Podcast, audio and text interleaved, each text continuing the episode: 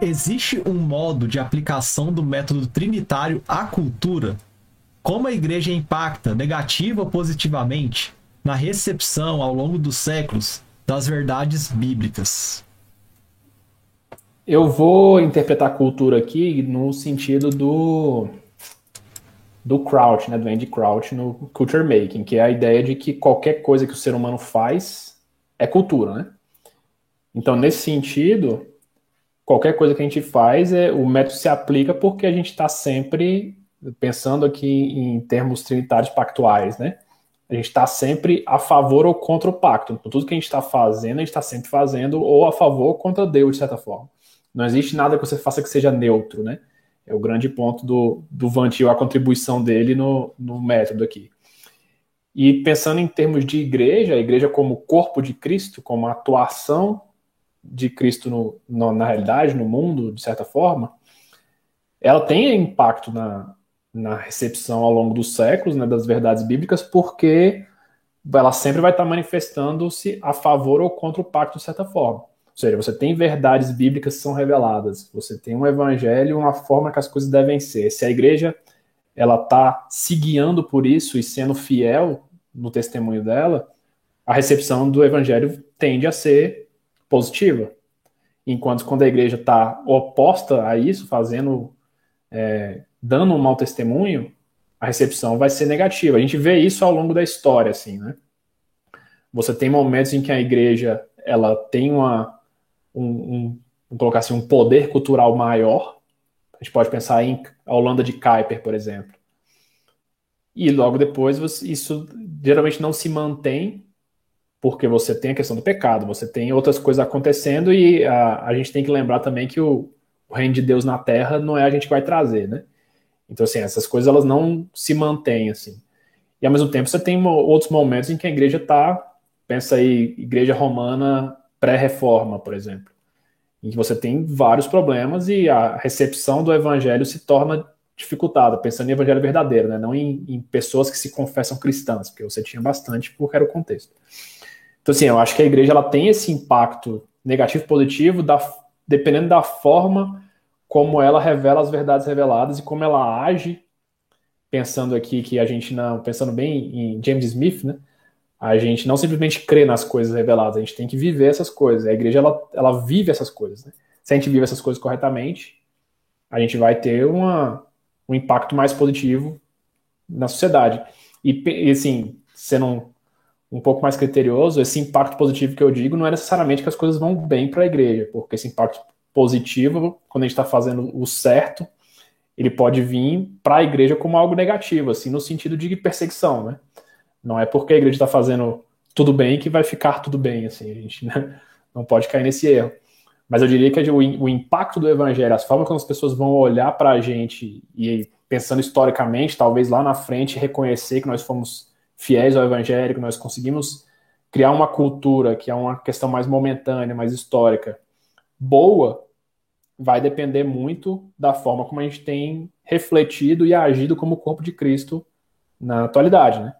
E aí o método ele, ele é muito importante pensando que a igreja ela vai agir em todos os aspectos. Ela não está agindo simplesmente na fé, mas ela está agindo também enquanto ela está moldando cidadãos para lidar com todos os aspectos ali, enquanto ela está é, cumprindo a função dela adequada dentro da, das modalidades que ela está inserida. Então, assim, e pensando em igreja também sem ser instituição, né, igreja é pessoas, as pessoas vão estar tá agindo também em várias disciplinas, em vários aspectos. e Então, assim, eu acho que esse impacto, dificilmente a gente vai ver ele no momento, acho que é difícil isso, a gente vai ter uma visão mais posterior, e ele vai estar muito ligado a gente estar tá sendo testemunha fiel em todos os aspectos da realidade ali, da melhor forma possível. E isso vai ser negativo se a gente não estiver sendo, né? Então, por exemplo, tá para dar alguns exemplos mais claros, assim, a gente poderia dizer, como o Huckmacher faz, que na época da, da arte moderna, os cristãos se eximiram de fazer arte. Isso ali foi uma, um impacto negativo da igreja naquele momento. Que a gente olha para trás hoje e fala: olha só, a gente deixou um, um espaço vazio aqui que surgiu um monte de coisa que hoje em dia a gente está tendo que lidar com elas. Por, lado, a gente pode, por outro lado, a gente pode olhar para a Holanda de Kuiper e falar assim, teve muitas coisas positivas ali que a gente pode usar de exemplo para hoje, porque estavam tentando fazer uma aplicação fiel em vários aspectos da sociedade é, da Bíblia mesmo, da revelação. Então, com certeza, tem a igreja impacta negativo e positivamente, dependendo do jeito que ela lida com essas coisas. Olha, tem uma coisa que eu sempre é, tenho falado, assim, eu, eu virei o chato dessa discussão, mas eu vou ficar falando o tempo todo, que é sobre cultura, porque o, Kai, o Kaique tem que lidar com isso aí, que é jovem, tá com a pilha nova e é a área dele, mas assim, a gente lida com a cultura, a gente trata a cultura como se ela fosse uma entidade boiando no ar, assim, na realidade. Eu vou impactar a cultura. Eu não impacto a cultura. É, eu não pego a cultura, eu não domino a cultura, eu não, não dialogo com a cultura, faço nada disso com a cultura, gente. Nada. A cultura não é um substantivo. Ela não está substancializada, ela não tem substância. Cultura é um verbo, é cultural, é modo de desvelamento cultural. Tudo que vocês estão vendo nessa tela aqui, ó, que não é natural, é a única coisa natural que tem que sou eu, ser humano, é tudo cultural roupa, tecnologia, livro, tinta, é, palavras, tudo isso aqui é modo de desvelamento cultural. Tem um modo de desvelamento natural, a, a forma como, como que o cabelo cresce e a forma como a biblioteca cresce são modos de desvelamento diferentes. Uh, o cabelo e os seres vivos crescem naturalmente e os livros crescem culturalmente. Então, o trabalho da igreja é sempre cultural. Não tem como não ser cultural. A igreja sempre está agindo culturalmente. Ela pode estar consciente disso ou inconsciente disso. Ela pode ser intencional nisso ou não intencional nisso. E quando ela não é consciente, quando ela não é intencional, o que, que ela faz? Ela é engolida pelo zeitgeist, pelo espírito da época por uma cultura, por um modo cultural de desvelamento. E aí a igreja está fazendo é, interações humanas, está defendendo a fé, está é, é, avançando, né? Assim, pensando em apologética, da forma como a cultura faz isso. É o método apologético do Marcelo D2 do Planet Ramp. Quando, na verdade, tem um modo de desvelamento cultural que é a semelhança do trabalho de Deus. Então, é preciso tomar muito cuidado com isso, é, desse discurso que se tornou clichê dentro do. Por, por, isso que o Andy Crouch, que foi citado pelo Felipe Barnabé, é, é tão importante, porque ele, ele, nos chama de fazedores de cultura. É isso que nós somos.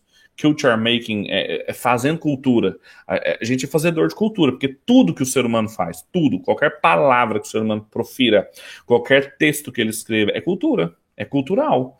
Então eu não estou impactando cultura, eu estou produzindo. Eu só eu estou produzindo. Eu estou produzindo culturalmente, porque é a única forma que eu tenho de produzir. Eu não tenho como produzir naturalmente. É, mesmo manipulação genética, é, eu, não, eu não faço isso. É, é sintético, é cultural. Então é, é preciso distinguir isso. Para quê? Para a gente poder é, é, tirar essa ideia de que nós estamos impactando a cultura, dialogando com a cultura e tal, sermos mais conscientes disso, deixarmos de ser influenciados e sermos mais intencionais, protagonistas. Aí a pergunta do Marcos faz todo sentido, não é que a pergunta dele está errada, porque a gente pensa assim mesmo. É, aí faz todo sentido da, desse método trinitário, dessa forma, por exemplo, entrelaçada, dessa, dessa tríplice forma de enxergar a palavra de Deus na realidade, ser intencional pela igreja ser a cultura dela, ser o cultivo dela, seja o modo dela trabalhar. E ela é consciente disso, ela não opera sobre um outro jeito de trabalhar, ela, ela trabalha, ela desvela a cultura, ela, ela abre a cultura é, de uma maneira consciente e bíblica e orientada por Deus, pela palavra dele. Aí faz todo sentido. Cara, muito bom. E até quando você estava falando assim, eu lembrando, isso ficou implícito assim na sua fala, né? Mas dá para relacionar muito essa, essa compreensão de que nós estamos o tempo todo fazendo, fazendo cultura, né? Gerando cultura com a questão da neutralidade, assim, né? De que não existe nas nossas atitudes neutralidade, né? Então, por exemplo, a gente tem muita noção de que não, a gente precisa é, fazer algo para transformar a cultura, mas quando eu não tô fazendo esse algo, eu ainda assim tô transformando, ainda que não consciente disso, ainda que transformando negativamente, né? Se eu não estiver consciente. Então, assim, não existe neutralidade nas nossas atitudes, nas nossas ações, em tudo aquilo que a gente faz. E eu uso muito exemplo disso na própria comunicação, assim, né? Porque muitas vezes assim a galera acha que, ah, eu só vou comunicar um culto, só vou comunicar alguma sei lá, divulgar alguma coisa de qualquer jeito aqui, mas ainda não tendo uma intencionalidade, essa esse material de comunicação, essa peça, qualquer coisa que seja, ele não é neutro, ele tá comunicando algo para além daquilo que tá escrito ali explicitamente, né? Eu acho que aplica muito nessa nesse contexto assim que você falou de que é, que essa nossa produção cultural nossa, ela é a todo momento e ela não é neutra. Então, se a gente não tiver intencionalidade, se a gente não tiver consciente, a gente ainda assim vai estar, nós ainda assim vamos estar é, fazendo isso e pode ser que fazendo ruim, de uma forma ruim, de uma forma contribuindo negativamente, né? Isso, e é isso aí que significa é, agir ou contra o pacto ou a favor do pacto. Que o Felipe tinha falado antes, que é a grande contribuição do Vantil, da teologia pactual, para pensar a cultura, por exemplo. Você não estar consciente disso, você não desvelar a cultura segundo as virtudes e os valores do reino de Deus, você vai continuar desvelando a cultura, só que você vai estar fazendo o quê? O mal. É, isso é bizarro, porque assim, você quebrar o pacto com Deus, você está desobedecendo a Deus, você está praticando a maldade. É, é, Lembrem-se de Mateus 7, 22, 23, que diz que nos últimos dias muitas pessoas chegaram até Jesus e falaram: eu, eu preguei, eu expulsei demônios, eu curei, eu, eu fiz um monte de coisas. E aí Jesus olha para eles e fala assim: Eu nunca vos conheci, apartem-se de mim quem praticou o mal.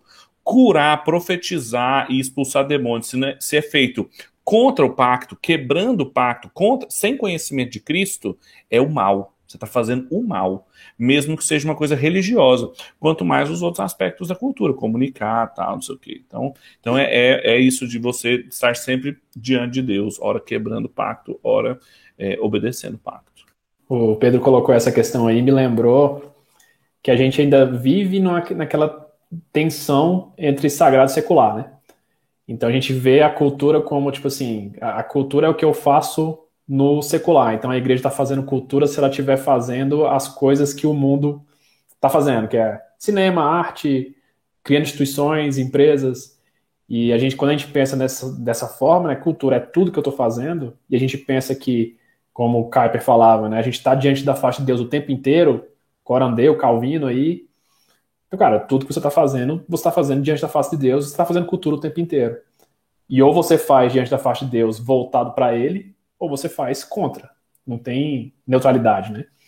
E se a gente abrir mão, eu acho. O, o livro do Andy Crouch eu acho muito legal. É uma pena não ter em português ainda, que é o Culture Making, né? Porque ele vai trabalhar justamente essa questão, assim. Não tem. Ele fala que não tem vácuos na cultura, né? Se a gente não está fazendo, alguém vai fazer.